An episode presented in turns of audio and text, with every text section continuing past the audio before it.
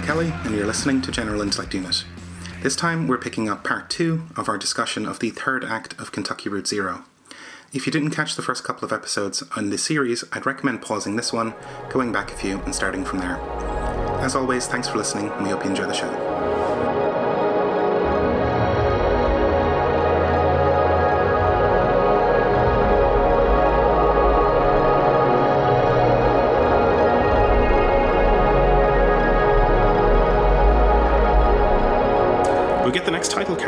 The strangers come from. Um, and this this is a graveyard, and we we, we emerge from a tomb um, into the graveyard, and um, there's a little church there. Uh, Shannon and Conway go into the church, and Junebug and Ezra stay outside. And um, wow, this this little scene is amazing. Um, between Ezra and Junebug, I, I fucking love this thing. Yeah, Ezra Ezra kind of gets the sense that something is wrong with this church because he makes excuses for why he he doesn't want to go in. Like he says, like, "Oh, I'm looking for what is it? I'm looking for a lizard," and then you know he admits to Junebug after Conway and Shannon are gone that he wasn't actually looking for lizards. It was like he's he, he knows what's up. Like that's a bad place. You don't go in there. Definitely right. Like there's, and I think Conway kind of nod, nods to it as well. He's like, "Yeah, sure, whatever." Um, like, just kid just wants to stay outside. But there's there's an interesting thing here where um, this can be an extremely important piece of dialogue for Junebug, but you are presented with little inspect icons to go looking under rocks for lizards. And I do know of people who have missed this dialogue, and I think it's because they just clicked on the fucking rocks looking for, for lizards because that's what Ezra said. Um, so I don't know. Yeah, it's it's tricky if you can if you can miss dialogue uh, because that misdirection. But hey, um, yeah, no, uh, uh, I, I, always got the dialogue, but uh, that's just because it's the first thing that pops up. I wasn't exploring, uh, or I, I, think I might have like looked at one thing and then go back, went back and did the dialogue afterwards. But it's uh, generally I've always gone to the dialogue. I guess there's like twelve in like twelve places you can look, and I guess if somebody just kept poking at them, um, they would, uh, yeah, they would use up all the time, right? Um, but this this dialogue between these two is amazing, right? Like um, Ezra kind of asks, like, "Hey, wh- why do you dress like a punk?" And Junebug's like, "I dress like Junebug specifically." And Ezra says, "I want to be specific." Um, and th- th- these lines from Junebug are just astonishing, right? I'm going to quote them. You've just got to make choices and own them. You think I was born this foxy? I came off the assembly line about a half foot shorter and all grey, no eyes. They were going to have us clearing out the old mine.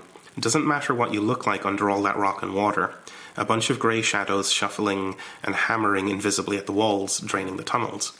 Johnny found some gear. An old tape player. We hid away in an underwater cave and listened to it over and over, and we knew we weren't miners. We slipped out onto the road, just these two featureless shadows, and ever since that night we've been detailing, colouring in, specifying. I feel more like myself every day.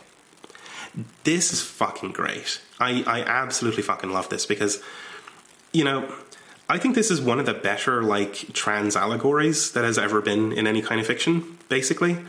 Because it, it turns so much of it upside down and makes it so positive, you know?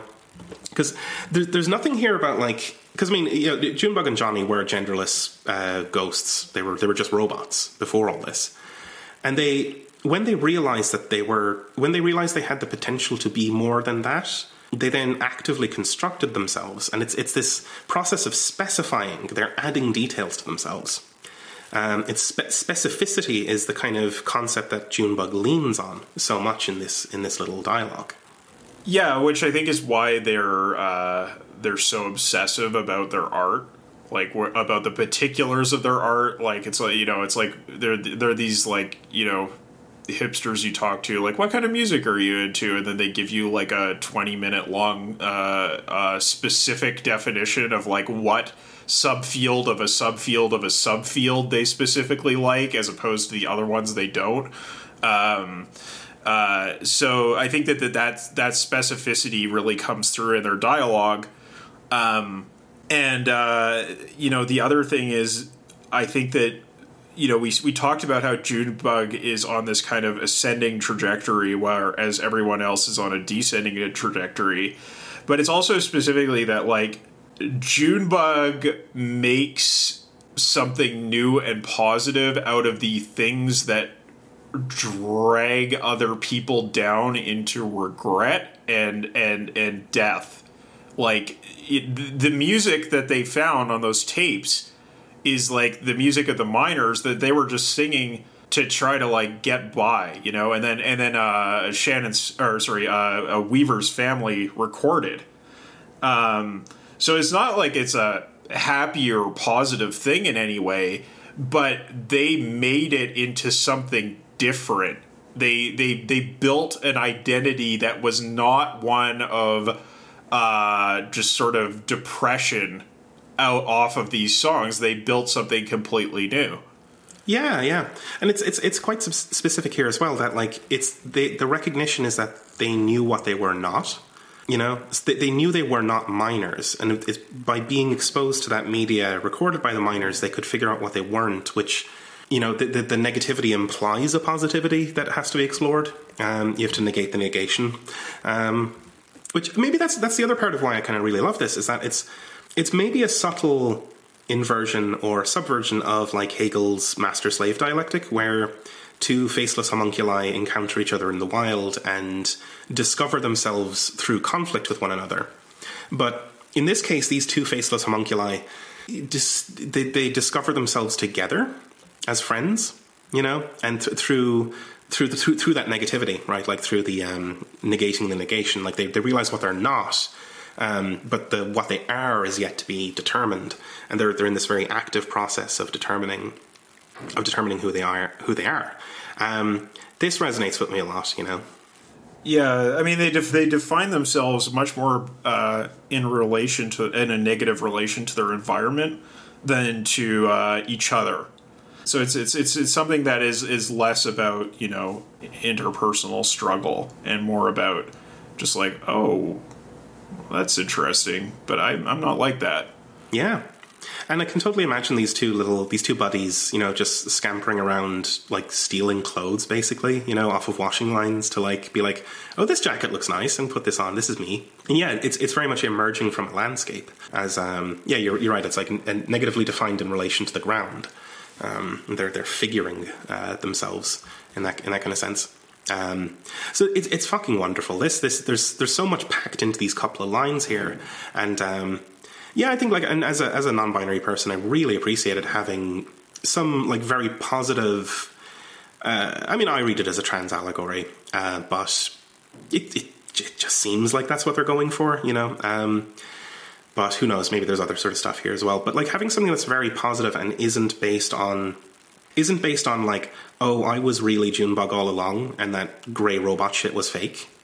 You know, that's because I mean, my, my experience of being a man was grey robot shit. Like basically, that like it felt like being a fucking husk.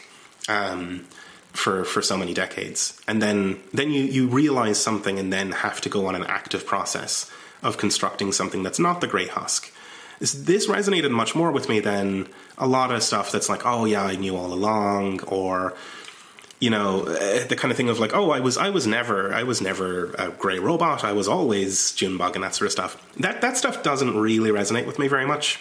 Um, but this does you know. This is real good. Yeah it's it's fantastic. Uh, some of the the best dialogue in the game for sure. And uh, and it's missable.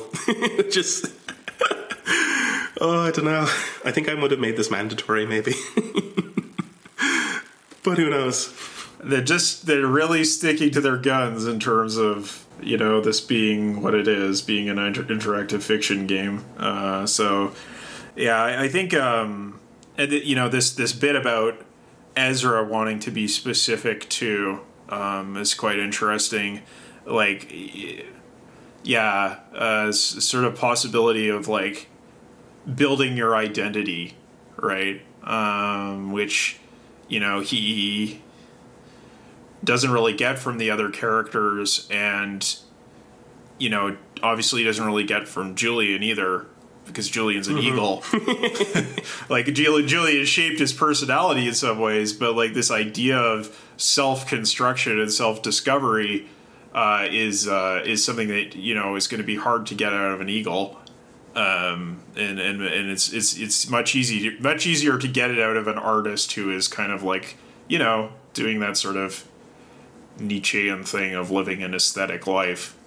Yeah, totally. And um, I guess it's it's also just a classic thing of like, you know, you've the the cool punk cousin or whatever that you're like, wow, holy shit, I need to get into that. You know, um, very good. Um, yeah, but um, after that bit of dialogue, then uh, Shannon and Conway return. They're quite flustered um, and don't really want to talk about what happened, but they, they did get what they need, um, so they're quite happy to move on. Um, which, like, this brings us back into the Hall of the Mountain King, where we get what a line or two, maybe from uh, between Shannon and uh, and Donald, and then we flip over to Xanadu again, and this is what this is what four scene transitions in six minutes, maybe. Yeah, yeah, yeah. It's very vast. I think there's like 15 scenes in this in this uh, act. They pack them in this time. Um, it's wild. But uh, I think at this point, when, when you're talking to Donald, you do have the chance to um, the fix for the computer. Uh, the one I always go go with is that the stranger is said to just clean the mold off of the timing crystal. But there are a few other options here. Um, uh, but Xanadu works now, which is nice. Um, so we're back in, and um, we can actually understand the text on the screen. Um, and it's do- yeah, it's doing this like choose your own adventure thing, but like they're they're blurring the levels of reality here in a wonderful kind of way because the the dialogue, the kind of like text and the options will jump back up and down between the levels. So like you know, Junebug will say something to Shannon, and then the next line that reads out is actually from Xanadu printing something to the screen, and then you're like Shannon tells Conway what to type into the computer.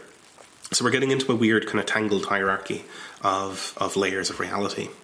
I pretty much always chose Ezra's uh, prompt because it seemed appropriate to me, given that like uh, Colossal Cave Adventure was written for children to play. Uh, it seemed appropriate to just go with the most childlike one, and the ones that he chooses are the ones that are closest to the sorts of things you would do in Colossal Cave Adventure. Um, so yeah, I mean, he can read the situation better than uh, Shannon or Conway can. Yeah, yeah. Let let the kid play plays video games. You know, he's he's a great character for that. Like injecting a little chaos monkey sort of energy into um into the proceedings. Yeah, it's really good. Um, but the the um, the procession of, of little scenes here is like okay, you're at the end of a road. There's a building and so on. Uh, there's a forest around you. You can kind of move east, west, north through the forest. You'll encounter Lula and Joseph, and it becomes apparent that this is happening from Donald's perspective. Uh, that's Xanadu is doing the simulation. Yeah, and specifically, this cabin at the end of the road is the start of Colossal Cave Adventure, and it it's a reference to a cabin that actually existed on uh, the the grounds, uh, but was removed sometime after the seventies. So, like, according to like uh, what the way things were when, um, sorry, when uh, uh, uh, Will Crowther was working on this cave survey, like that is accurate to this like you know sort of ranger's cabin that was there uh, but then, you know, when people sort of went back to it, they're like, oh, but that cabin's not there. But it just turned out it was removed in between. Um, so yeah, so it's, it's, it's, you know, like they just, they just start with a, a really big, like showing their hand, like, hey, this is what we're referencing. Yeah, wow, that's super cool. Um, which is not the sort of thing you'd ever realize if you weren't already familiar with um, with the material. But like, there's so much of that in this game. Yeah, I mean that's that's uh, Kentucky Route.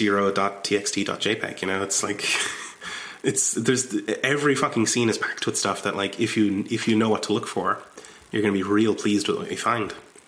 Absolutely.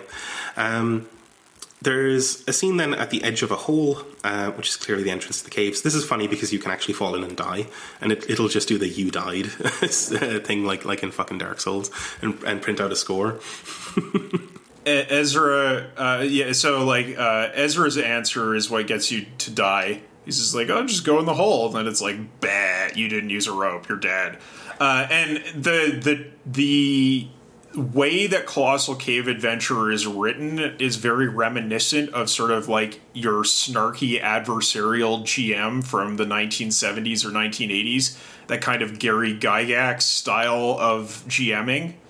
Uh, and and there is a score in that game as well. So the like the the the, the tone in which Xanadu is kind of combative with the players here is reflective of that kind of like like I'm the game master. Can you overcome my bag of tricks? like that that kind of uh, attitude that uh, Colossal Cave Adventure has. Yeah, is um, it's the the, the, the comic book guy uh, from the Simpsons uh, version of, of Dungeons and Dragons fan. Um, Xanadu is also quite competitive with like uh, when it doesn't understand your text prompts. Like when Conway types something in, it's like, "Oh, enter forest," and it's like that's not the kind of thing you can enter. it's like, okay, walk into a forest. Yeah, it, it, it like gives you answers that gives you answers that like a text parser wouldn't really be able to provide, but it's like totally on tone with the kind of game this is. It it but it, it hints at an intelligence in the parser that it could have understood what you said, but it decided not to. You know, it, it actually did parse what you meant, but it's like yes, very obstinate. Yeah. Oh, Jesus! Uh, the um, the Python interpreter, like the, the programming language, its its interpreter used to do something fucking horrible that just that absolutely ruined me every day when I used worked with it. But like, if you typed quit, it would be like, I don't understand quit. You should you should quit as a function. You should have parentheses at the end. It's like, you motherfucker, you understood what I meant. like just just quit the damn program. just do do the damn thing, guy. you know. Uh, if it, if it knows well enough to correct you, it knows well enough to do the right damn thing. Um, but if you do select the rope and you get down there, the next title card is for in bed quilt, which is quite weird. So bed bed quilt is this like seemingly infinite cave sequence that like the Hall of the Mountain King is inside of, seemingly. Um, there's one interesting note here on the soundtrack. Emily, Ben, and Bob are billed as the Bedquilt Ramblers. So that's a really fun detail. Yeah, so that's that's where we get the name from. Mm-hmm. That's their band name, you know. But we get this this spiel then of like we're hauling the gear down into the tunnels and this sort of thing. Um, the Lula, Joseph, and Donald hear strange noises. They find a tunnel. They emerge into a crystal room filled with skeletons scraping mold off of crystals. Um, there's there's something kind of cool here that like either way, if you you can either run or try to talk to them. In which case, one of the skeletons has a tape player around its neck, and it like tries to use it, but the tape fizzles out, and they're like they look at each other and shrug. But either way, you can't really get any understanding with these folks. Plus, they're skeletons, so um, the gang flee. Yeah, it, it's it, yeah, it's like they're skeletons. So they don't have any vocal cords. You know, they need a they need a a, a, a prosthesis. They need an, an accessory to vocalize, um, which is super cool. Um, but either way, they're spooked and they flee. Um, they get separated, like so. They all get kind of separated. Um, when when Joseph ends up back at the cave, um, he's he's raving that he's he's discovered the zero and he's kind of encountered all these strange things down there. Um, yeah, things we've seen on the zero before like oh there was a cathode ray tube and you know horses and blah blah blah. Like all the all the stuff you see when you drive through there. Which which leads you to kind of wonder like um because i think like joseph describes them as strange images. But like when you're driving on the zero because like we, we, get that little scene uh, on the zero that like shows you that it really just does look like a road tunnel. When you drive past the cathode ray, ray tube or the bats or whatever do you just get a mental image of a cathode ray tube around that location and that's that's what that is. Yeah, who who knows? You get you, you get an intrusive thought, you know. That's what those locations correspond to. That seems like what what it could be, right? Oh, totally. Uh, but the gang split up, and it, this is the same tape that we had in limits and demonstrations. It's basically the same story. Um, uh, yeah, uh, yeah. Just j- just to be clear, it's, it's it's Lula is like this project that you're taking us on Donald is nuts. Like we're gonna we're gonna get lost down here. We can't survive down here. Like this is yeah, the skeletons are down here, and you're like, well, we could just like hide from the skeletons, it'll be fine, blah blah blah. But she's like, no, screw you. You're taking us on this quixotic quest, and I'm not gonna have any part of it. Like, I'll send you the tape to operate operate the computer, but like by like this is we get specifically the moment where Lula leaves, um, which is is is referenced in limits and demonstrations, but we don't get like you know the nitty gritty which we get here. Yeah, we get much more details here. There's there's a really fun like level crossing of realities here, um, which starts to hint at what Xanadu is maybe doing. That it's kind of slipstreaming these two realities and these two timelines alongside each other because there's a kind of text, there's a prompt at which um, Shannon will say to Conway, like, we have to convince Lula to stay because we need her. And then Conway types in what Donald basically says, which is, we need you to stay because we need you. And so there's this mirroring of intentions across the layers, which is really compelling and is, is woven together very subtly.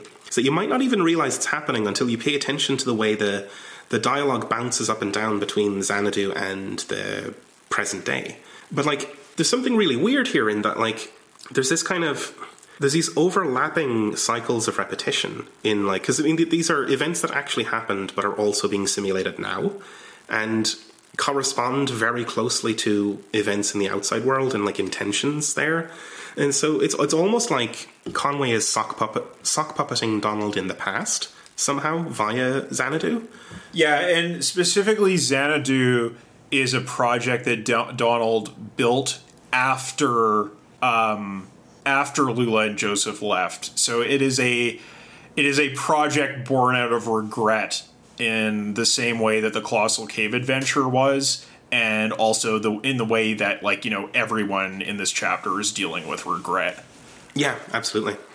Um, there's just something very compelling about the way that those themes pile up and in that moment it kind of aligns intentionality between Donald Conway and the player because everyone is on the same page that they need to get Lula to stay. And there's there's something very spooky about what Xanadu is doing in that moment. Um, it, it, it, it, it sort of has a it has a hint of like the whole game does in a certain way because like this this is reminiscent of like um, what happened with the entertainment where, where like the entertainment was formally set in 1973 but the content was immediately prior to this scene you know and there's a kind of Nietzschean like perpetual return of the same in, in, a, in a sense across this, these timelines there's like these overlapping circuits that rhyme across time um, in very strange ways Yeah, that's right. That's right. Uh, I mean, it's I feel like the magical realism really works here. because you get you get sucked into the Xanadu um, simulation. It does. It doesn't just feel like ooh random. It's it's like oh no, there's like uh, the way that the as you said the way that these layers uh, uh, are on top of each other and rhyme with each other and coincide with each other. Uh, it does amplify the uh, the thematic impact of the game. It feels almost like I don't know, like a double eclipse or something. It's just like a really uncanny uh, confluence uh, of of things. Um, but it is super cool. I guess like the, the magical realism in this is always in service of revealing something more real about the situation. It's it's not just kind of yeah, as you said, like lol random kind of stuff. Like oh wow, how quirky to have a giant eagle, or to have a um, a computer that simulates across time or whatever. There's there's something deeper and more true about the story and the situation that is revealed through the real the magical elements. Um, that wouldn't wouldn't be sufficient to it, wouldn't be sufficient without the magical elements to, to really convey the feeling. Yeah, yeah, definitely. At this point, uh, it drops into a kind of really fun and weird little simulation game sort of aspect of Xanadu. Um, we get some cool little beep beep beep boop kind of business music, you know, um, to help us along this thing of simulating Donald setting up in the hall to continue his work.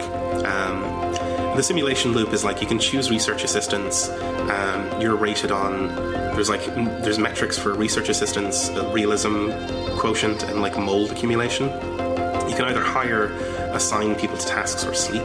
You go around the loop a couple of times, um, which is I don't know. This this is this is fun. At this point in the in like I think I warned about this in the first episode, but like Act Three is really fucking long, and I would advise most people to not go ahead with this in one sitting if they were not really up for it, because this is where it starts to feel like it's dragging a little, and it would actually be better off split split up into two sittings.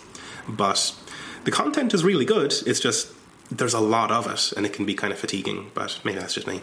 Sure. Yeah. Um, uh, yeah. I think I took a little break uh, when I was um, when I finished this section specifically. Uh, and I, I had I had done this before, so I knew what the the trick was. you know, whereas it's essentially you can proceed like within the management sim game ad nauseum, but like uh, Shannon is kind of like this doesn't seem to be going anywhere because of course it's not going anywhere because Xanadu didn't go anywhere. Yeah, commentary on Donald's career, right? You know, didn't go anywhere. Yeah, uh, and so like you're try you like try to quit or or oh, oh I guess we should talk about what this what little details are revealed uh, in the game before we get on to what happens. But yeah, overall like there's no reason to try to max out your stats in this game because uh, it doesn't go anywhere. Like like Shannon says, it's it's it's a futile project. Uh, very yeah, just uh, it's a dead end. So, but which is which is adding to the impression that Xanadu truly is a flawless oracle. Like, and this this is the point they're building to, right? Um, because as you go around this loop and you hire some assistants, you get Amy, Roberta, Andrew, Marianne from the um, Bureau of Reclaimed Spaces shows up here, and then Weaver shows up. She's one of the folks that get hired gets hired on. Um, when you do the sleep loop, it, it, it's quite nice because it prints out a little um, summary or description of what the researchers got up to today, and there's some absolute belters in this thing. Um, this it, will it'll pick a name of an assistant and then tack on this description thing. So it'll go like Marianne discards centuries of exhaustive data on the uniformity of cause and effect, um, or that an, an, assistant fixes some weird math with even weirder math. Um, I don't know. This is fantastic. I, am having a little quick look at these to see see if there's, there's there's a couple of other absolutely brilliant ones. Assistant posits that nature, not reason, is the master of industry. Assistant makes a convincing argument for the edibility of stone, which this all just stinks of like computer literature people trapped in a cave just going absolutely insane on their own fumes, you know? it really does. Some kind of fumes. Uh, well, it's the mold fumes, you know. The, on the on the angel's share, I guess. yeah, right. Oh, that might explain quite a bit, actually. You know. They're like they're they're just it's whiskey fumes and the, the mold that they're that they're that they're smoking. You know. Yeah. Wow. oh. Oh wait, no. The, the absolute standout is assistant makes adjustments to the echolocation algorithm. Bats now fly normally instead of getting hung up on each other, on each other's wings and clustering together like horrible leathery tumbleweeds. So yeah, it's, it's quite good. Um, you then get these alerts for like intruders. Oh no! And then the, the mold quotient goes down to zero, um, and then the, the the thing goes around indefinitely until you decide to either exit or try to. You try to exit, but it says I don't know what the I don't know what exit is. Much like the Python interpreter.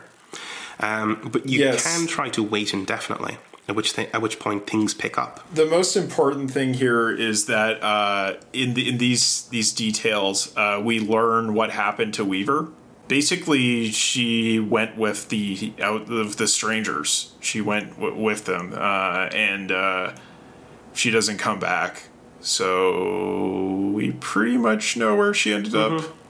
Well, ended up temporarily before moving on again.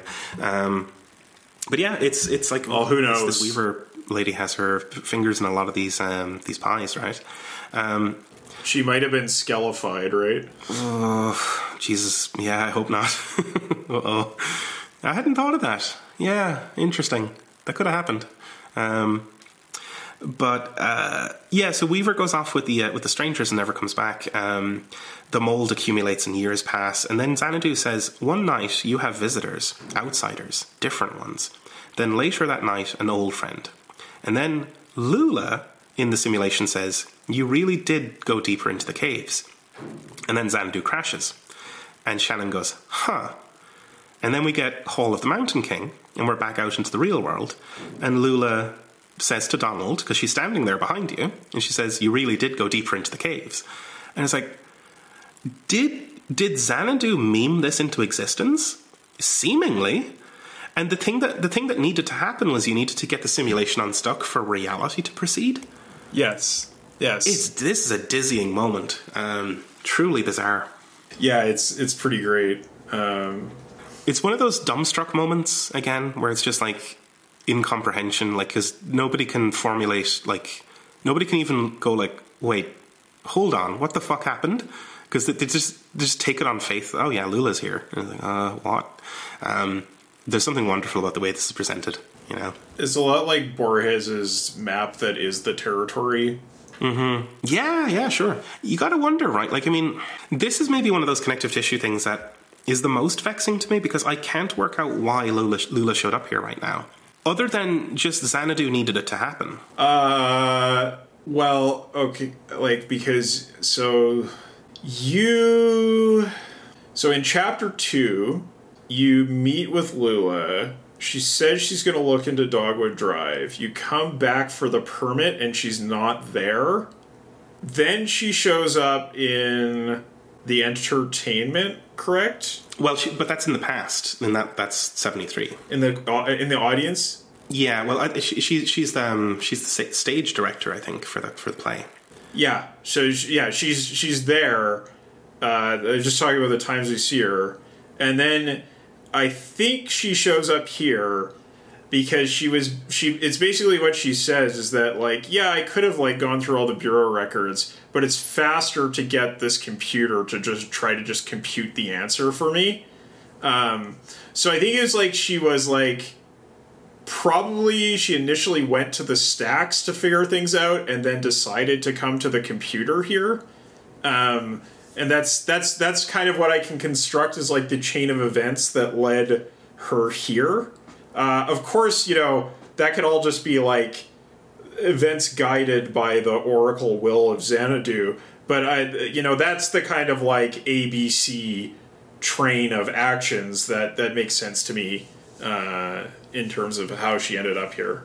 Okay, I could believe it. Yeah, that makes that makes sense. I guess the, the thing that kind of trips me up a tiny bit is that, um, like, Shannon has the records, and Lula just te- says to her, "Give the records to Donald," and it. Uh, when I was uh, when I was trying to remember my very first playthrough, I could have sworn that like Lula had half of the records and you had the other half or something. That there was like there was a reason you all needed to converge on this point. But plus the computer, right? Like Xanadu can cal- calculate this stuff faster than the bureau can. But there's something a little bit unsatisfying about like you you could have just asked Donald to calculate the records anyway, like without Lula's input. But I don't know. It's it's very strange this little bit of connective tissue. It, I think the strangest thing for me is all the tinkering that the protagonists do with Xanadu prior to Lula showing up. All the fucking around they have to do. because it, it, it's very like it's very like like why are they so invested in this? Like other than donald just like told them go check it out you know? Like obviously shannon has some interest in it at a, in a professional level of like being a tinkerer with old electronics. But like the rest of the crew it's like kind of like eh? So yeah Is it all propped up on the elbows of that statement that Donald makes, where he's like, "Lula's long gone, but she's still in Xanadu," and that's that's the only lead they have on Lula is that she's in Xanadu, and that by playing the Xanadu simulation forward, she also materializes in the real world at that point. yes But it's it's kind of tenuous, you know. it's it's there yeah it's there but it's tenuous i agree and it, maybe it's maybe it's just tenuous for not being emphasized enough in the text. Like it, it gets it gets one line, and maybe maybe if it was because like when, when you when you think of like the the very earliest opening scene with Joseph at the at Equus Oils, he kind of says multiple times that you got to get on the zero. Right, and like he, Yes, he mentions yes, Weaver yes. Marquez's name multiple times, and it's kind of re- repeated. Weaver tells you to go there. Yeah. It doesn't leave you in much doubt, but like some of these lines in this act can kind of slip past you in a fucking torrential downpour of dialogue because there's a lot of dialogue here. It's very easy to miss one line. Um, but yeah, so you hand over the records. Donald will compute them on Xanadu and deliver them to the bureau in an hour or so. Um, at this point, the, the, like there's a there's a door that had been sealed off, and it opens, and you can actually leave by the other side of the hall. Uh, you go down a walkway, and then you're there's a fun inversion where on this opposite side, the truck is now on the opposite side of the broken bridge, and Johnny is still standing there. And so it's like a mirror image of the scene when you walked in. And so when you start, the, the, the road is on your left, and the void of the broken bridge is on your right. But when you exit here, they've swapped. So the road, the road is on your right, and the, the truck is pointing forward into the road, not pointing at the broken bridge. Um, pretty odd, and I, I don't know if any of the characters really remark on how that happened.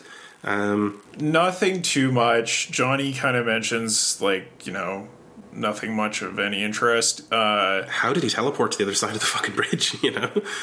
I kind of like my head canon for this is that Lula was using her bureau powers to make this happen to reclaim the space. because spaces. they are kind of in charge. Yeah, they're kind of in charge of like organizing and reclaiming these spaces and doing maintenance and permits and all this stuff. So that th- that was sort of my thought uh, on it. Um, but the, the, the, the, we get another musical scene here, right? Of the bed Bedquilt Ramblers. Uh, they're singing the song "What Would You Give." From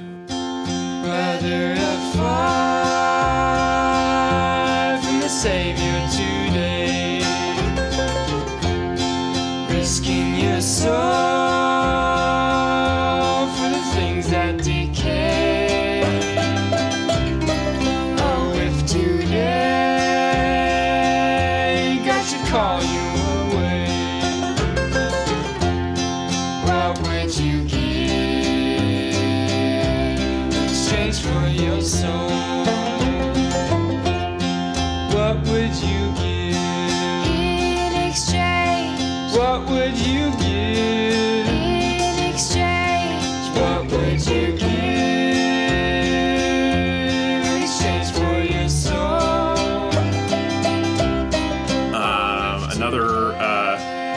song of the region, a religious song of the region. Um, this one is it's a song about um, essentially like talking about worldly temptations and how when when you're at the pearly gates none of that will be worth it if you've lost your soul because at that at that moment it's like it's salvation or damnation and if you have your soul you're getting in and if you don't have your soul you're not.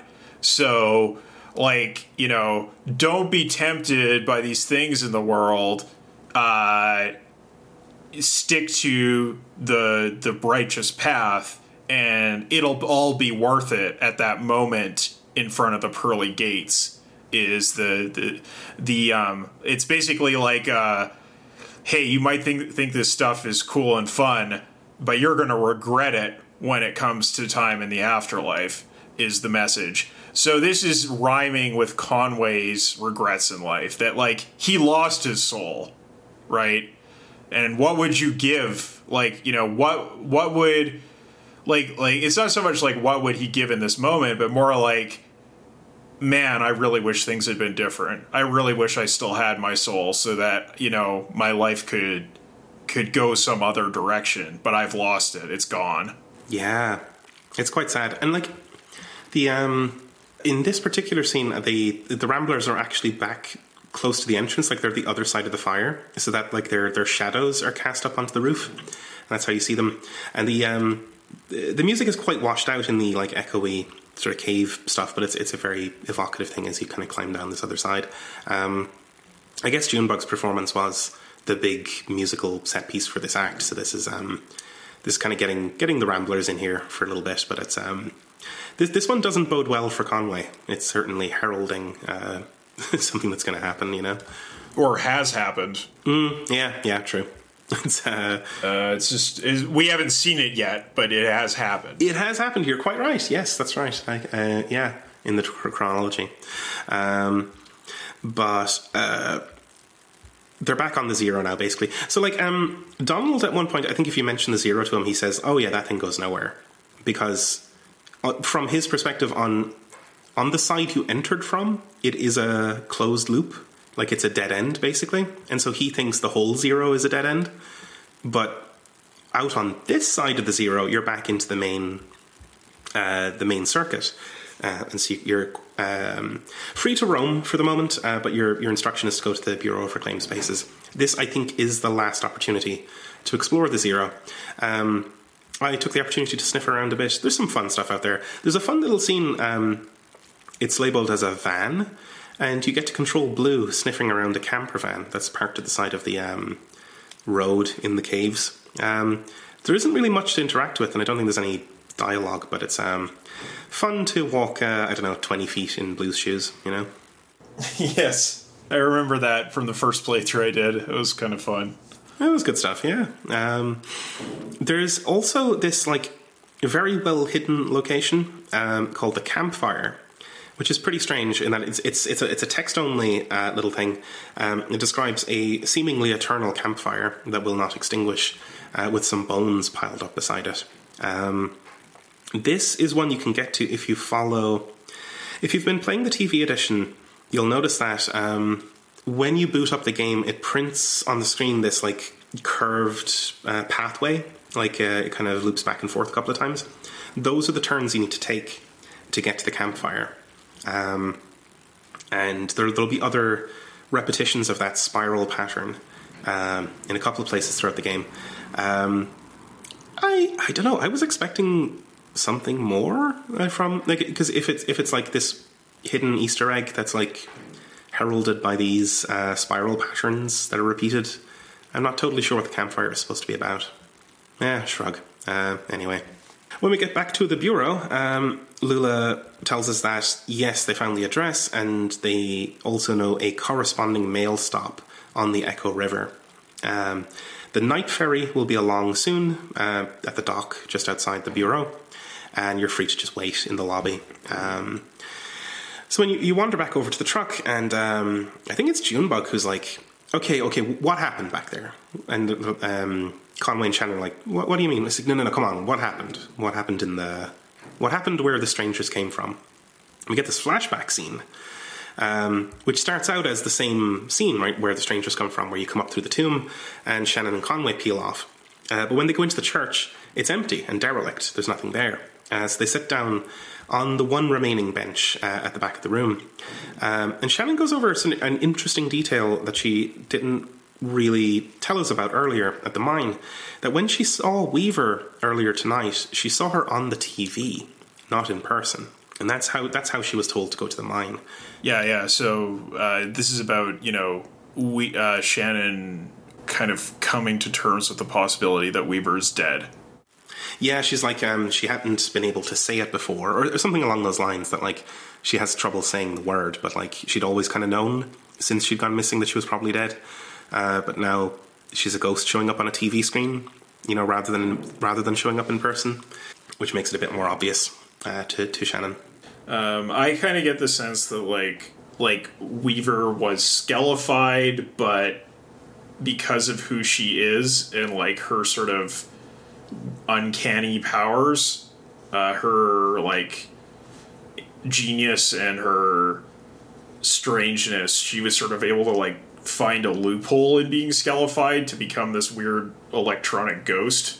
Yeah, sure, that could do it. You know, well, like like that. That's kind of my head canon. That like it's it's like yeah, she was incorporated into the machine, but she turned out different. Yeah, it's it's weird. Like I, I still, I, th- I think that scans. I I haven't been able to come up with any real theory as to what is going on with her. I maybe she's in Xanadu and somehow influencing the real world from there. But uh, I think given that she goes off to to the skeleton people, and that's apparently the last chronological touch point she has with anyone until tonight. Yeah, seems seems reasonable that she's still got some association with us.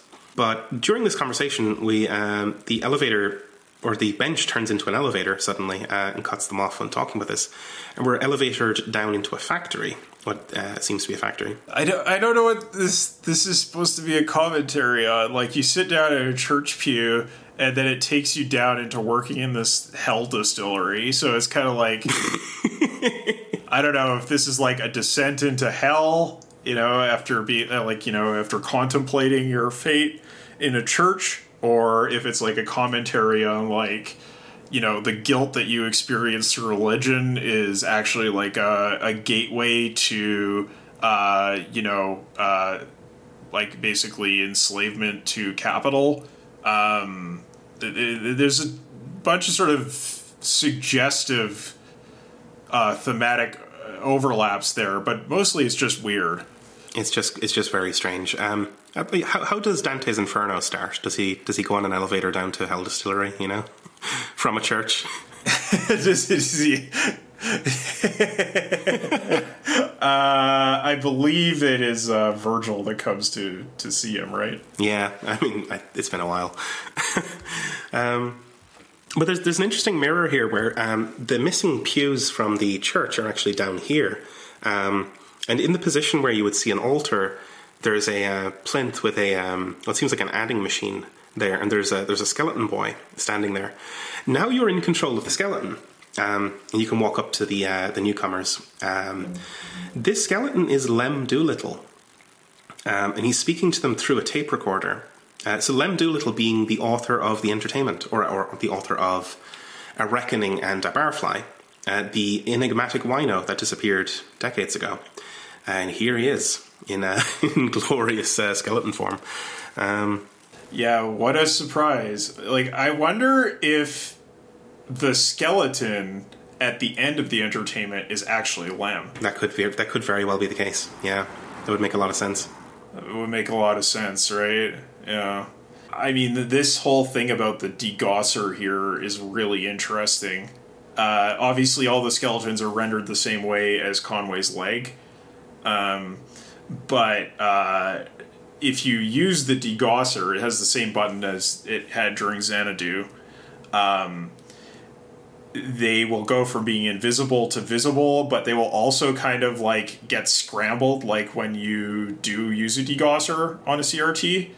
Um, so it kind of suggests that their existence it's not simply that they work for this distillery slash electrical company their existence is electromagnetic on some level Yeah, they're just turning into energy fields. I mean, it's it's um it's perhaps reminiscent of like the parts of Capital where Marx is on about like the human being kind of disappearing into the machinery and becoming a kind of invisible component of the machine system. Now these these people are literally just melting away into the the infrastructure of the factory, um, such that you you have to flay them into visibility with a degausser. Yeah, exactly. I think they're. Uh, I think that it's it's it's it's talking about capital as this kind of like monstrous abstraction, right? And how people become avatars of capital rather than human beings. Um, Absolutely. Um, Lem mistakes uh, Conway for a new hire. Um, he's like, "Oh, you're here about the job. Cool. Let me give you a tour of the factory." Um, and so you're kind of dragged along on this tour that Lem kind of insists on on giving you. well, it's not a mistake. It's like it's it's not a mistake. It's like it's a snare, and it's like like he says something about like you'll fit in here. Like he knows that that that that Conway is a mark. Mm-hmm. Is it because he sees Conway's leg and he's like, "Oh, this guy's already on the program"? I think that's quite likely, but he might also just sense the fact that Conway is an alcoholic. Just smell it on him. Absolutely. Yeah. Yeah, I mean this is this is very much you know the devil. This the, Doolittle is is a devil here that is is like entrapping Conway into a um a dark deal. He's Mephistopheles. Yeah, absolutely. Um, giving him the, the tour of hell. Um, yeah, I, this, this this is a very big sequence, and it's a very big environment. It's fucking huge.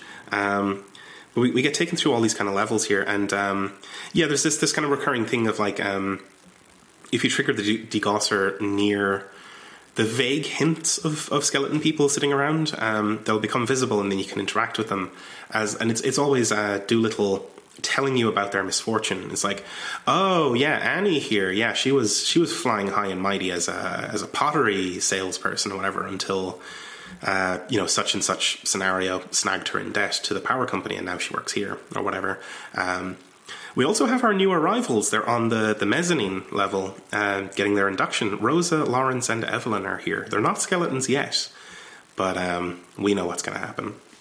Um, Shannon tries to insist. I was like, "Hey, we're just here to talk about the computer. Uh, Xanadu, can you help us out here?" And um, even even Conway can be kind of you know he can protest. Uh, like like look like I'm not here for that. Like I yeah, we're here for the computer thing, but Doolittle just like, ignores that shit um, and insists on inducting him. yeah he's got this kind of like jolly, friendly, sinister kind of uh, uh, aspect to him, and he has this thing of like talking past the characters, like when they voice an objection or something, he's just like, "Oh no, on with the tour." Like you know, it's it's it's it's very much one of those things where like, um, you're in a conversation where you are being silenced, um, and you know, like your voice has no weight. Um, uh, it's, it's it's one of those kind of like he really conveys that sense of being in a bureaucracy where your concerns and agenda and agency are mostly irrelevant and it's just like like you know you could try to adjust these things but it would be like pushing on a wet noodle you know? It's just the the bureaucracy is just so solid and infinite that you your your voice just doesn't mean a thing It's very like um, Kafka's Castle and so on. You know, like the the, the, the oh yeah it's not as absurd as that but it is very similar as like the trial or whatever yeah Yeah, sure. Um, so uh, part of the tour is like you get this um, little golf cart sort of thing, and this thing controls like an absolute motherfucker. it's just the most vexing thing to drive around on a on a console, at least. Um, Oh, on a PC, you don't even drive it. You just get in and click on the dr- destination, and it it it just drives you there. oh, that's actually quite a bit better because trying to pilot this thing is fucking terrible. Yeah, because um, it does the thing where like if you if you hold um, a directional arrow, it's like setting a gravitational point that the cart then tries to pull itself towards rather than moving it directly. Oh, it's it's a nightmare. But there are a bunch of places you can go down here. Um, the one you kind of need to visit is shipping, uh, the shipping department, um, where there's a truck there, and uh, Doolittle is trying to get um, Conway to do the induction here. It's like, oh, this is the truck you'll be driving. You know, uh, really glad you showed up here because um, you know that that Miguel guy really fucking totaled one of our trucks uh, just just tonight. You know, we really need a replacement driver, alluding to the um, the crash earlier. Um, Conway is kind of bullied into like kicking the tires and inspecting the truck and playing along with it. But each each time you interact with it, um, you get this like space out kind of sequence, um, which goes over a lot of um, Conway's regrets, right? Like the um, the incident of being too drunk to go to work, so Charlie had to do the job, and that uh, kind of tragically, like Conway didn't find out about the death until months later because he'd kind of drifted out of town um, later in the afternoon before before hearing the news. Um, we get some stuff about like A- A- AA meetings, skipping class with Lisette, and uh, general drifting. Um, but it's, it's this catalogue of regrets um, as he's like, yeah, being bullied into into taking this job. yeah. It's it's a real bad feeling. Like this is this is rough. Uh, there's other there's other rough things. Um, if you go down to the housing and like mess hall sort of area, there's it's swarming with fucking invisible skeletons that like if you interact with them, you get their tragic backstories. There's it's just bunks, you know, barracks basically. Like they have just um, it's like a fucking it's it's a slave labor camp. You know, like is what what it's really getting at. It's it's Foxconn, right? Mm-hmm yeah, absolutely right. Um, and like Doolittle is like, oh yeah, I mean like, so like Conway's like, you live down here, right? And it's like, yeah, sure. I mean like, you don't want to commute eating into your time that you can use to repay your debt, do you? Um, and it's like, yeah, so they basically live underground permanently to add to the nightmarish um, vibes here.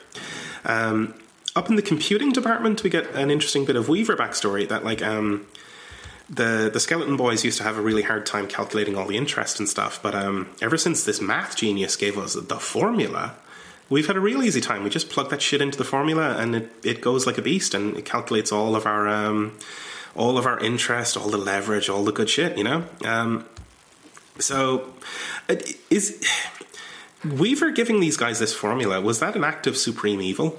You know, Uh, yep. pretty much. It's like making threats more effective is not a good thing.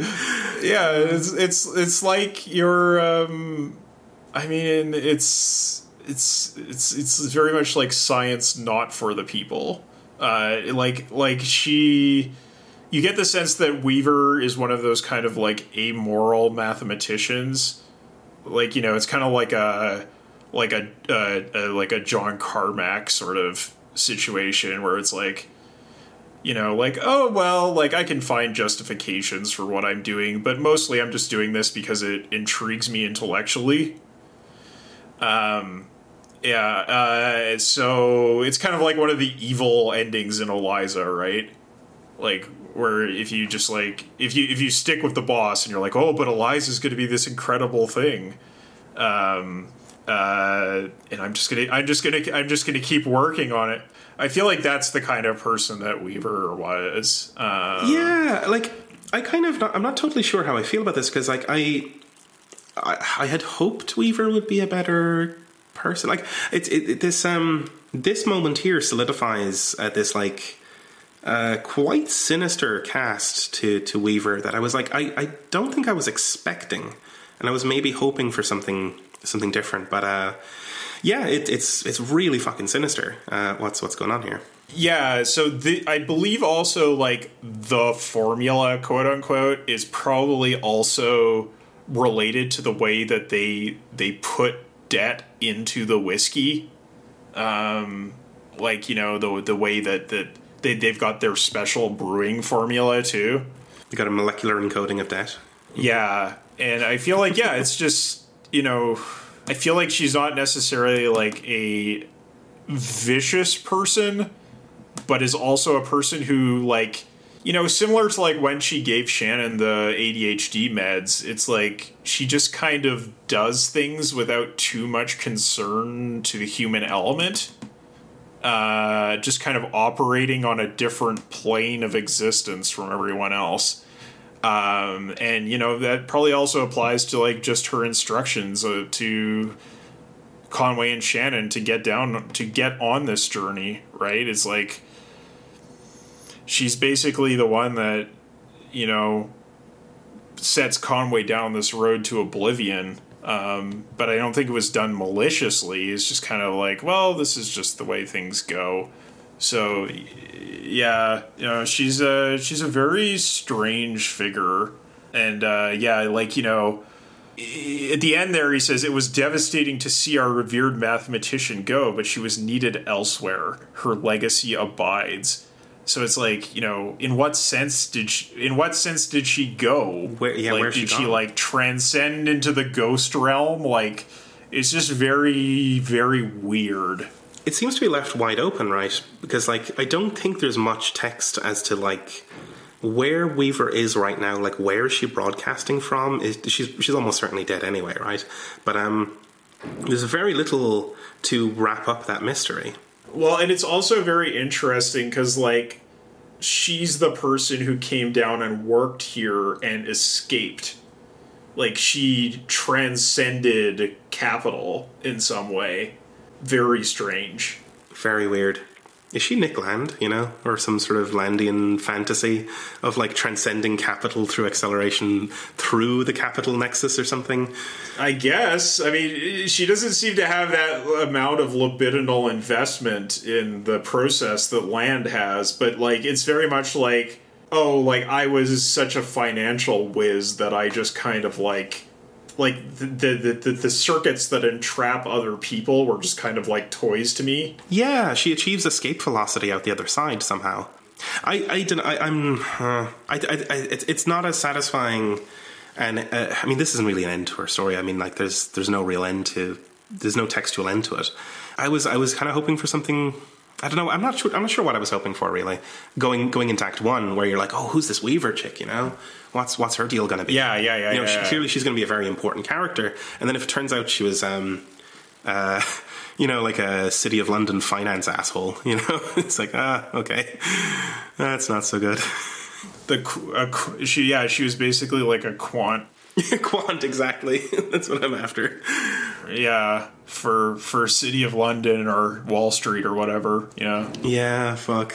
Yeah, uh, that's that's what that's what's that's what's unsatisfying about it is that she was a quant. She was in she was in fintech, you know, one of these scumbags that puts together Python programs for banks, you know. exactly, exactly. Yeah. Anyway, um, there's a couple of other really fun little things that you can do. One of them that's really affecting is like if you go down to one of the corners here, there's like a kind of field of burning coffins. Where like the, the, the, the interior of the coffins are on fire and it's just smoke and shit and it's like wow this is really cool looking. This is how they smoke the barrels basically. They they they store the whiskey in coffins um, to age it. But like just the the image of this like uh, flat plane of just smoldering coffins. I don't know. There's something real good about it.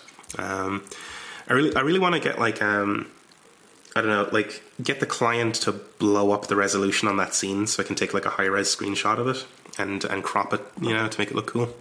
But hey, Yeah, you could definitely do that. Um, That'd be nice. That would make a good uh, header head banner for for Twitter. Uh, it's this vista of fucking flaming coffins. Oh Christ. oh yeah, Um, yeah. That's that's uh, that's that's the Landian future. Uh, it's, you know, er- everyone's flaming coffins. because th- there is a thing here of like um the the distillery exhuming coffins basically to um to to serve as uh as these casks for, for, for aging, but then they had they had to start buying new ones because they ran out of them. And it's like, did they hollow out the graveyard from below? You know, I think so. It seems to be what they're getting at. Um, they're just like, I guess, like in Minecraft, if you if you dig upwards, you'll just like puncture the surface, and you're just like, oh shit, there's a coffin up here. it just falls. Yikes. Um, uh, anyway, on the way out, um, you can finally get uh, Lem to open up about what to do about the computer, and he's like, um, well, he'll tell you what option you picked earlier. So if you if you said uh, clean the shit off the timing crystals, he'll be like, yeah, do that, um, which is a nice in, uh, temporal inversion, I guess. Um, he also kind of uh, elaborates on this being that like the reason that mold was accumulating on Xanadu was because of the evaporation from the uh, ethanol fumes from the whiskey. That it would it would uh, accumulate in the caves, and they would try to scrape it back. Um, and they would just they would break into the fucking computer and scrape all the stuff off because you know can't let any of that go to waste. But now that we have the formula, we don't need to do that. So um, whatever. That's why they stopped doing it, and that's why the Xanadu project failed, is because they stopped doing that, and the computer crumbled under the weight of the mold on the timing crystal. So yeah, Yeah, there's something in there about like, you know, financing for a research project. yeah, yeah, right. uh, and and and I like that. You know, like yeah, that scraping off the crystals things very much reminds me of uh, capitalist recycling, right? Like, oh, we're just we're just trying to like minimize our costs. Like, it doesn't actually. Like the, the the environmental effects are totally irrelevant to us. It's just about how much profit we can make, yeah, how much can we scrape back? how much we can reduce our overhead. Ah, grim. Uh, but when we get back up to the adding machine, um, Lem basically kind of yeah, he, he's completing the deal here and kind of um, he's like, oh yeah, you're hired, and then Shannon's like, no, no fucking way, we we got to get out of here, and he's like, well, you know, and it's it's traditional to start um start you know celebrate with a, a shift drink. So here's here's a little little snifter, um, and Conway can't stop from like you can't not drink this. Um, Yeah, if you move the cursor away from the center of the screen, it will move of its own accord towards the center and click for you. Yeah, which is super cool. But like on the TV edition, I it doesn't do that. I think it just it just like takes away the option after a moment or two. Yeah, it def- definitely misses something on the TV there because that's that's horrific. Because like first of all, the like the the clicky hand icon uh, for the cursor, the cursor is a hand, and it kind of looks like a skeleton hand. Uh, uh, and, and and yeah, it just moves inexorably towards the center. And like it's just like it pauses a second over the button and then clicks.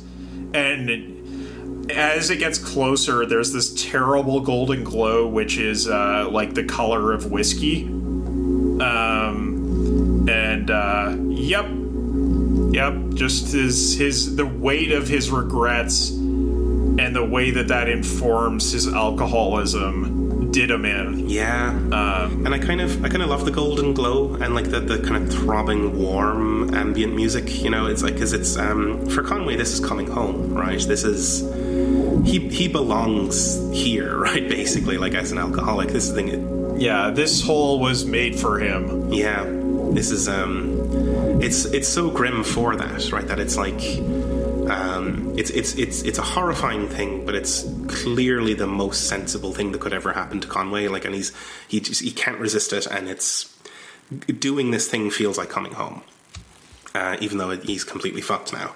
It is this this this fucking scene. Oh my god, this whole this whole act is it's insane. truly horrific it is miserable. truly horrific yeah. Um, and then, like Shannon's then like, well, hey, we got to get fucking going. Is and um, Doolittle's like, oh well, that's tricky because that was really expensive whiskey, um, and can't really turn down the job now and stuff. And they kind of like bargain them down to like, well, hey, look, you can start in the morning, um, and that's that's it. So basically the thing here is that your the interest rate on your debt is so high that it's impossible to work it off um, at, at this company. Uh, and so it's like if you have any amount of debt to the company, you're enslaved for the rest of your life. which Conway already was already right with with his mechanical leg, but then this this fucking thing put him way over the edge. Um, yikes! Um, he's never going to work this off. Um, but come back in the morning, we'll start your shift. Um, and we switch back to the dock, and he's just like, "Well, guess I start in the morning." But they do have a few hours to roam, uh, which is Junebug. Yeah, Junebug is Junebug is surprisingly chipper about this whole thing. It's like, well, we still got a few hours, you know, like might as well make make, make hay while the sunrise is up, right? That's definitely that's that's so in character for these like musician drifters who are just like, you know, it's like it, it's it's four a.m. Uh, in some some fucking run downtown and they're just like, yeah, wow, we we got we got looking at my watch, got six hours until we need to be at the train station. Wow, Jesus, what can we do? We got we got to go get breakfast. We got to do, you know, and just like this. That's that's that's people in their early twenties energy, you know. I, I Oh yeah, big time, big time. it's fantastic. Um, Oh, you're you're facing down a life of, or an infinite life of of of damnation. Well, you still got three hours, you know. Yeah, yeah. Imagine we could go to a club. We could we could do anything, you know. but um, and then it finishes off on this really ridiculous sight gag where uh, we we can hear the boat pulling up. We can hear the foghorn, um, and as the boat uh, slides across our view. Um, right at the back of the boat, there's a giant woolly mammoth sitting there, and it's it's lifting its trunk up, and it's it's the foghorn, you know, just more. It's so dumb. I fucking love it. And then it, it cuts to black Yeah, it's so it's such a thing to like finish this like really dour uh, episode of this game on like a Bugs Bunny sight gag. You know, it's just very funny. yes, yes, yeah. So I think overall for this chapter, I mean, it's all about that that sense of regret, right? Um, and I think what it always reminds me of is like um, there's a Deleuze and Guattari um, essay. I think it might be "What Is Philosophy," um, where they talk about how like our servitude to capitalism is driven by the sad passions and how capitalism how like agents of capital seek to aggravate those passions enhance them so that we never have that sort of effective escape velocity to get out of capitalism and I feel like the focus on regret in this episode is really zooming in on that idea that like there's no there's no uh, physical coercive force that that forces Conway to take that drink. It's simply his sad passions that draw him inexorably towards taking it and damning himself. Yeah, absolutely. Right. And the um the sort of manifestation of the death drive in the um in the in the the, the whiskey factory skeleton horror show. Um yeah, wow. Yeah, so it's it's it's it's it's Landian in a sense, but it doesn't have that kind of um It's pre-Landian. it's Deleuzian. Yeah, it's it's it's exactly it is pre-Landian. That's right because it it, it doesn't have that kind of uh, feverish libidinal obsession with the speed of capital. It's still at that remove where it's like, no, this is actually horrifying, um, and and I can't I can't get it up over over how horrifying it is. You know, the Terminator isn't isn't my waifu. no, absolutely not. uh, ugh, bad shit. Uh, yeah, but it, it definitely has that um that kind of Del- yeah kind of Deleuzian angle, I guess, of like um the this capital thing being a kind of machine vortex that like pulls you in on these like sad passions and acts as this like structuring agent that is totally indifferent to like life actually flourishing, uh, but is quite happy to capitalize on your life, you know, your your way of living as as it as its like entry ramp into the vortex, and then once you're in there, is quite happy to snare you in this like cybernetic loop. Because I mean, we, we remarked on it way back in episode one, but like there's this kind of like Oedipus Rex kind of problem here of like the participating in your own fate, right? Like the kind of cybernetic um, feedback noose that like tightens on Conway definitely has shades of that kind of like stuff, right? And um, yeah, ooh, so fucking grim. Yeah, and I mean this is all um, reminiscent of uh, the death of the hired man and the Iceman cometh, right? The uh, the, the the other big references for this game uh, that we saw in uh, Act One and then in the entertainment. Um, this idea of illusions that trap you but also sustain you. Um, uh, it's uh, it's pretty rough uh, stuff, and I just I just came away from this chapter of just this like really heavy sense of like just the weight of it all. Mm-hmm. It's it's that fucking like underground bunker full of slave skeletons that really sets it for you, you know. Um, and just they're all sitting around, just fucking blank. Um, and again, like yeah, that, that thing they don't have vocal cords anymore. And Doolittle is the only one you see with a tape recorder. So is Doolittle the only one who can speak to each other, seemingly, you know, or can they telepathically talk to each other? These these sad little fucks like sitting around like at the mess hall, and it's like, God damn, this is so depressing to just walk around here and like, and if you interact with anyone, De- uh, Doolittle's like, yeah, we fucking snared that one too, you know.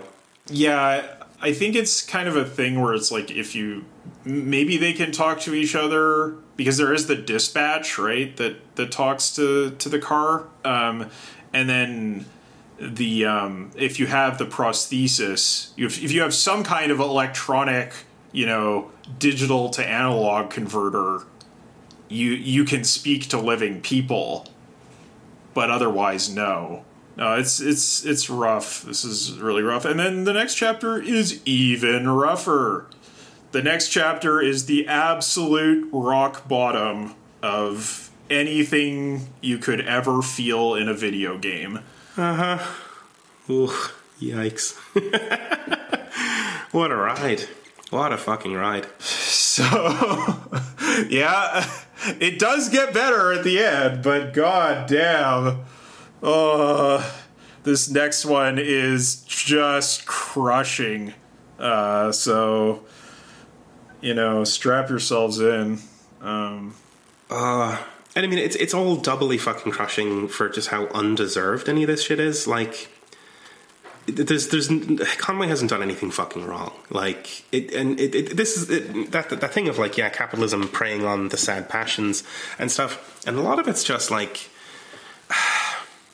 It'll it'll get moralized. Like people will moralize this kind of shit, shit of like, oh well, you know, you shouldn't be a down and out, or you shouldn't be a drifter, or whatever. You shouldn't be a drunk, and it's like, eh, I mean, maybe in some moral framework, but also like, how how did how did anyone deserve to be this badly mistreated and to be ingested by the capital machine just for enjoying a drink or two. Like I like this. These are such small things. Like this, the sad passions are so fucking small and like inconsequential, and like is his apparent sins are so fucking tiny that to be devoured by a slave labor camp underground just it's, it's fucking nightmarish, you know. But it's it's precisely that way that that life that drags him here. That's the kind of Oedipus Rex thing. It's like the, the the trajectory of his life ends here, and and for what? Like there's there's nothing. I don't know. Like how how would how would Doolittle possibly justify any of this shit? Yeah, it's just a matter of course. And I mean it is it is exactly the terror that comes with debt, right? I mean it's it's this sense of being like losing your autonomy, just becoming heteronomous and and uh, and becoming an appendage to a machine um, that is so terrifying about debt. Yeah, Um, and like for Rosa and Lawrence as well. Like I mean, we just saw them, and what like they were late on their bar tab. Like who gives a shit? Like this is this is not a fucking proportional. To, to, the kind of like the, the the hammer of debt on that or whatever. And ultimately, like they were just ordinary fucking people. They're just the normal fucking proles, you know. Um, there's nothing about this. There's nothing about this debt shit that's in any way virtuous. Um, and it's it's exaggerated for effect, obviously, but it's it's indexing something extremely real. This is people don't literally get dragged into hell slave camps underground, but metaphorically they kind of do, basically. Well, unless unless unless you go work at Amazon, you know. Yeah, right. Like it's not that far off from the fucking distillery, right? In Amazon. I mean, this this is basically yeah, this is basically an Amazon processing center uh, or a Foxconn factory or whatever. This is this is very much what contemporary capitalism looks like. Yeah, which is again that thing of like the, the magic realism is in service of more accurately portraying the reality.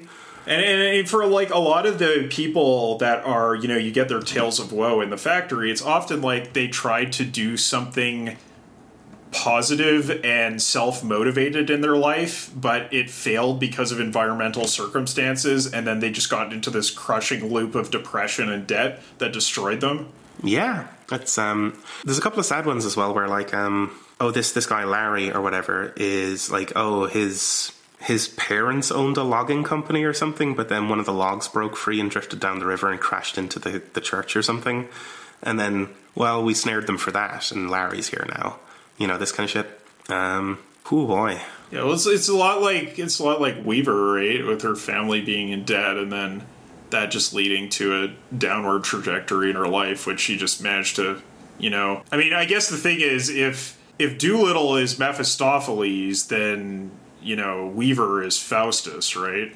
yeah, right, absolutely. she she's the one that can master this and get out the other side. Um, Yeah, yeah, that's a good pull. Fucking hell, there's a lot going on here. Um, I don't know. Did we miss anything? I think we, I think we got it all. But uh, there's a lot of stuff here. A lot of optional dialogue. A lot of, um, a lot of cool, really fucking good scenes in this one. Um, I, don't know. I, I, I can't quite get over some of the pacing stuff, but like. I think I, I could definitely imagine being the creators of this and just thinking we can't cut anymore. Like this just has to be a long act. Like there's so much fucking stuff. We can't cut anything from it. Yeah, yeah, yeah. I mean, it's it's paced, it's paced in a way more similar to other video games, uh, whereas you know the previous ones much more had that pacing of a play. I guess I mean I, I struggle to imagine what you would do otherwise. Like I mean, would you split this one up into like would you make it a seven act series? Like no. Like uh I think they were really wedded to the idea of a five act structure. They really wanted to hit that you know classical narrative structure. Um, yeah, yeah. I don't think it suffers very much for it, I guess, except for that thing that happens, which happened to me that was like if you start to get tired around the Xanadu scenes, pushing through is a mistake because you'll end up not really appreciating the content. But it's very hard to tell when it's going to end. Um, Yeah, uh, yeah. The next one's also a long one, so uh, yeah. And then the the final one is is very very short. So we're you know, we're gonna we're we're getting there. We're getting there. We're getting there. We're we're, we're past the halfway mark. This is the tent pole of um of the action, certainly. Um, and yeah, wow, I I love this fucking thing. Um, I really want one of those Xanadu screens now. The fucking the uh, the little uh, C, uh, oh CRT, the fucking oscilloscope. Yes, I want one of those to just fuck around with. You can still get them. They're, they they are expensive though because modern os- oscilloscopes have moved to a digital model. Uh, Oh, no they don't fun. have a CRT in them. They, they still do the same thing, but it's output on an LCD instead of on a um, on a, a CRT. Uh, but you can still get them, um, and uh, yeah, they're pretty cool. I mean, I think one thing that I come away from in this game on my second playthrough is a much greater appreciation of the craft and the way that the art is put together here. Um, it's it really stands out to me a lot more the second time I'm playing it through. It's it's stunning, really. You know, um, and like ev- even the the, the the the stuff you managed to pull in about about um, colossal cave adventure and like the the kind of obvious in retrospect, perhaps fact that um, some of the terminals here are, are modeled after VT one hundred and stuff, and like. Yeah, like these these folks must have a deep familiarity with these this old hardware, and there's such a loving um homage being paid to this stuff. Um, it starts to become more clear how you would spend two or three years developing each act. Um, this is very clearly a lot of work, a lot of stuff going on. Um, Yeah, um, I remember, uh, like on, on Watch Out for Fireballs. I think Gary Butterfield was talking about like how sometimes you go into these art projects and you do these extravagant things that um, just take up so much time, and then at the end you're like, that wasn't worth it at all. I could have just you know synthesized it uh, in like ten minutes. Uh, but I really don't get that sense with Kentucky Route Zero. I'm sure a lot of stuff got thrown out. I'm sure there's tons of reworking, but um, yeah, the, the the polish really comes through in the game. It does. It is. It is really spectacular to um, to immerse yourself in.